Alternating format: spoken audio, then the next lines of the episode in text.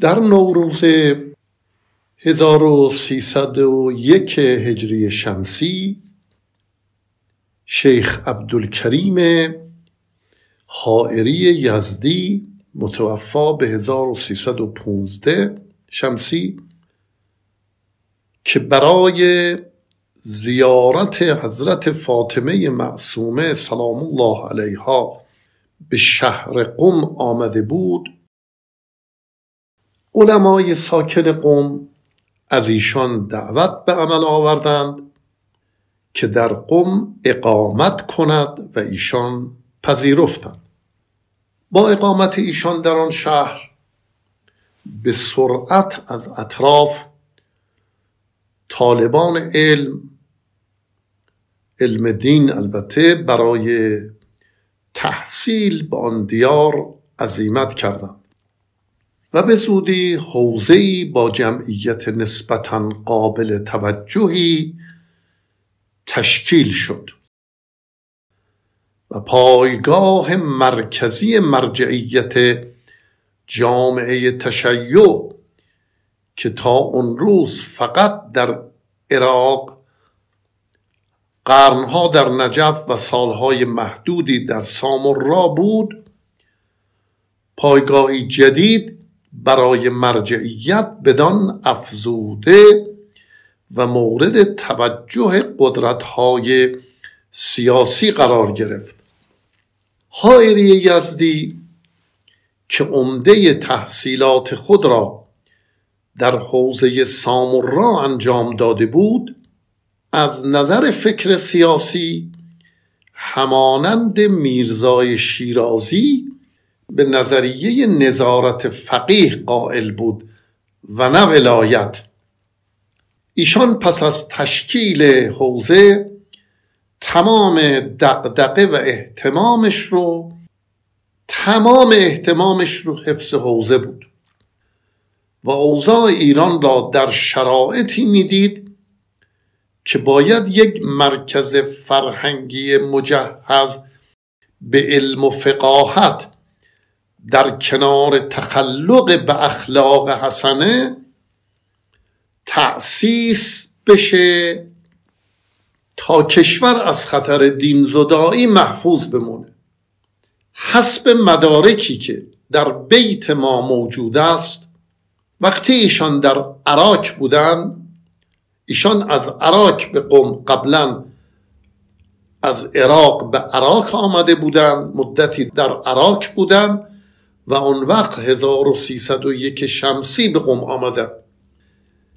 حسب این مدارکی که عرض کردم وقتی ایشان در عراق بودند نامه ای مرحوم میرزای شیرازی دوم به ایشان می نویسند میرزای شیرازی کسی بود که خب مرجعیت بعد از میرزای اول به دوش ایشان قرار گرفته بود.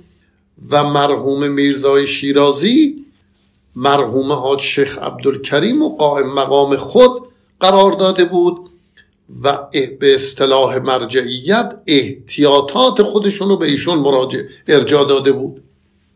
میرزای شیرازی نامه ای می نویسد و از ایشون می خواهند که چون من پیر شده ام و مدیریت حوزه برایم سخت است و بهترین شخص برای این سمت شمایید لذا هرچه زودتر مراجعت کنید. ایشان در جواب می نویسند که من اوضاع ایران را رو به تباهی می بینم و تنها راه نجات را وجود یک مرکز علمی می دانم و پیشنهاد می کنم که شما به ایران بیایید. میرزای شیرازی وقتی که نامه ایشان را می‌بیند نامه دیگری می نویسد می‌گوید اگر چنین است شما به وظیفه شرعی خود عمل کنید و در ایران بمانید. منظور شیخ عبدالکریم از تباهی ایران ظاهرا دین زدایی و بیدینی عمومی بوده است.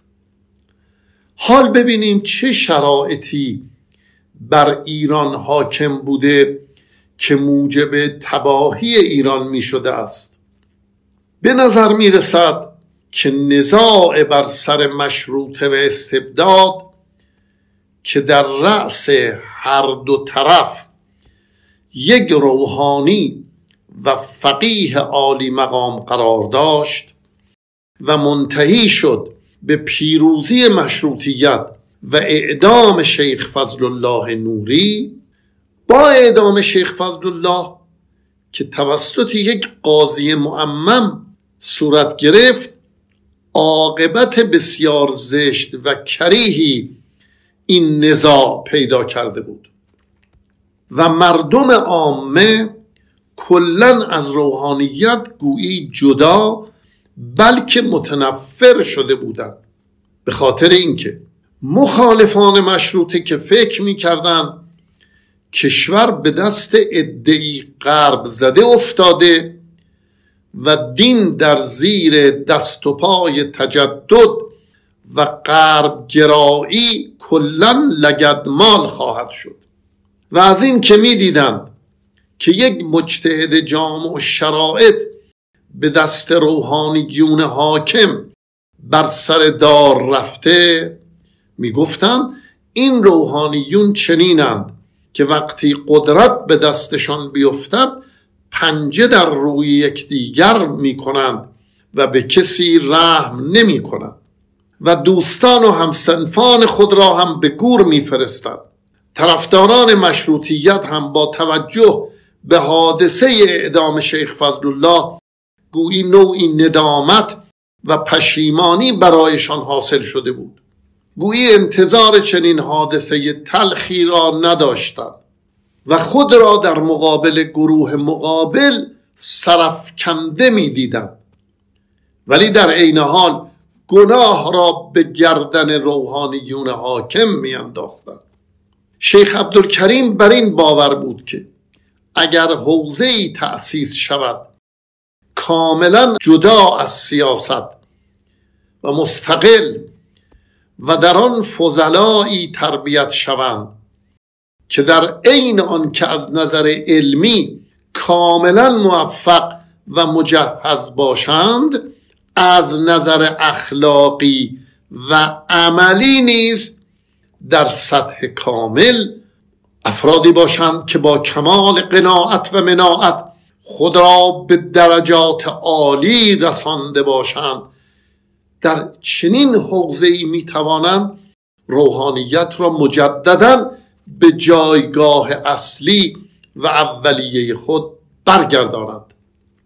مرجعیت شیخ عبدالکریم حائری در ایران که از همان سال اقامتش در قم آغاز شده بود مواجه با مقاطع مختلف سیاسی مثلا سردار سپه بودن رضاخان نخست وزیر بودن او و بالاخره سقوط قاجاریه و پادشاه شدن او که در مقطع اخیر ایشون یعنی رضا شاه دست به اقدامات شدید تجددگرایی تغییر لباس کشف هجاب از آن جمله بود.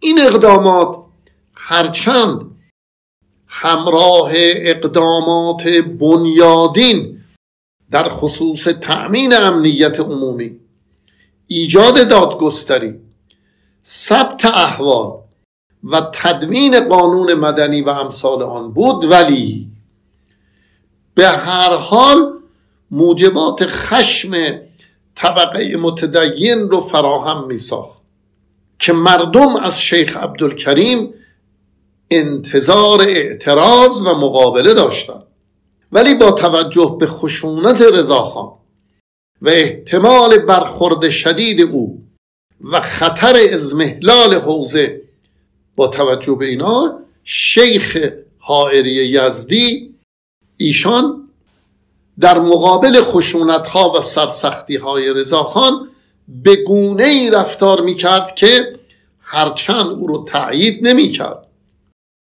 ولی بهانه ای هم به دست او برای اعمال خشونت نمی‌داد.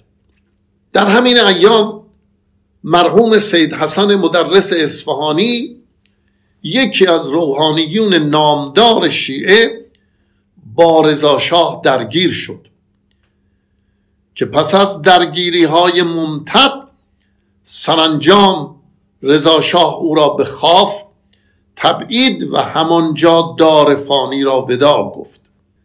به نقل یکی از کتابهایی که در مرکز اسناد رسمی انقلاب اسلامی منتشر شده در ملاقاتی که مرحوم مدرس با شیخ عبدالکریم داشته و او شیخ را به مبارزه سیاسی میخوانده و اصرار می‌کرده شیخ در جواب چنین گفته است. نقل من در مسائلی که آگاهی ندارم به هیچ وجه دخالت نمی کنم.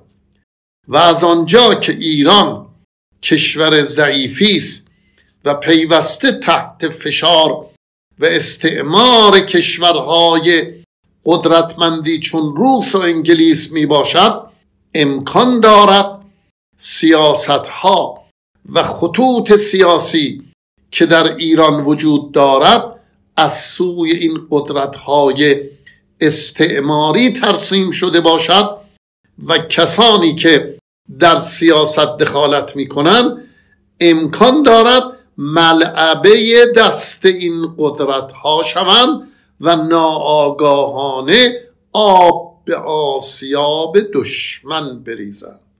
بعد اضافه می کند می‌گوید من اگر در کشور فرانسه انگلیس و یا روس بودم مسلما در سیاست دخالت می‌کردم. چون خطوط سیاسی در آنجا روشن است و از جای دیگر این جریانات تحمیل نمی شود بنابراین دخالت خود را در سیاست در ایران مقدور نمی بینم گذشته از این دخالت من در سیاست مستلزم درگیری و خونریزی است و من حاضر نیستم که باعث شوم خون بیگناهی ریخته شود. تمام. هایری یزدی در دوران مرجعیتش با مشکلات سیاسی عدیده مواجه بود که ذکر آن در این مختصر نمی گنجد. از جمله که برخی عالمان متعصب تند بر ایشان نسبت به موضع گیری های سیاسی فشار می آوردن و گاهی خود مستقیما دست به اقداماتی می زدن که موجبات فراهم شدن مشکلات برای حائری یزدی می شد. برای نمونه برخورد شیخ محمد تقی بافقی با خانواده رضاشاه در نوروز 1307 شمسی بود.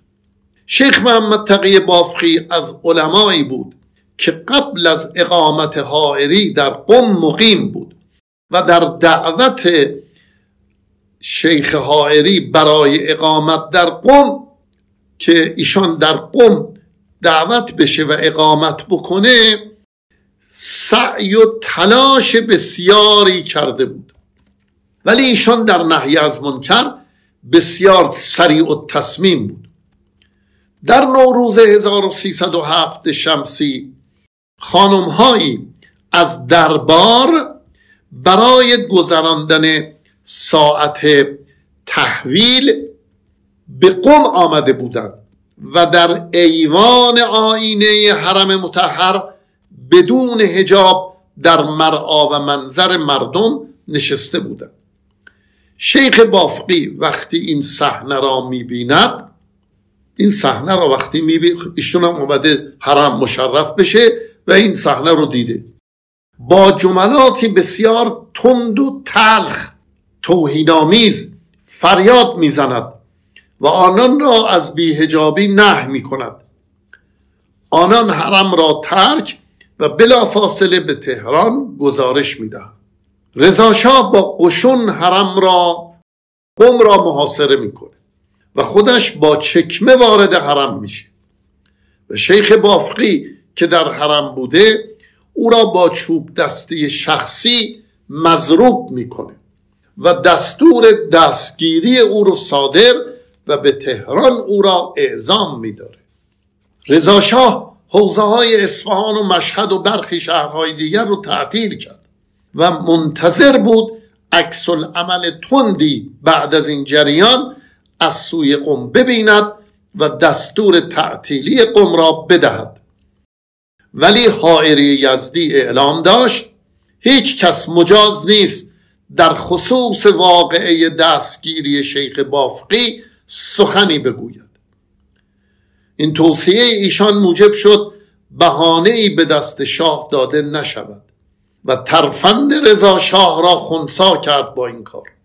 شیخ بافقی پس از شش ماه زندانی با وساطت حائری آزاد و به حضرت عبدالعظیم تبعید شد. رضا برای تعطیلی عموم حوزه ها سیاست لزوم امتحان دادن طلاب را در پیش گرفت. با این سیاست اولا طلاب به حد اقل می رسیدن. ثانیا دولت بر همه آنان مسلط می شد. برای این منظور ممتحنین سختگیر به حوزه ها اعزام کرد. و منتظر بود از سوی شیخ عبدالکریم عکس عمل تندی ببیند. ولی شیخ یزدی مقاومتی نکرد و طلاب را دستور داد که همه آماده امتحان شوند و در امتحانات شرکت کنند و همه کردند.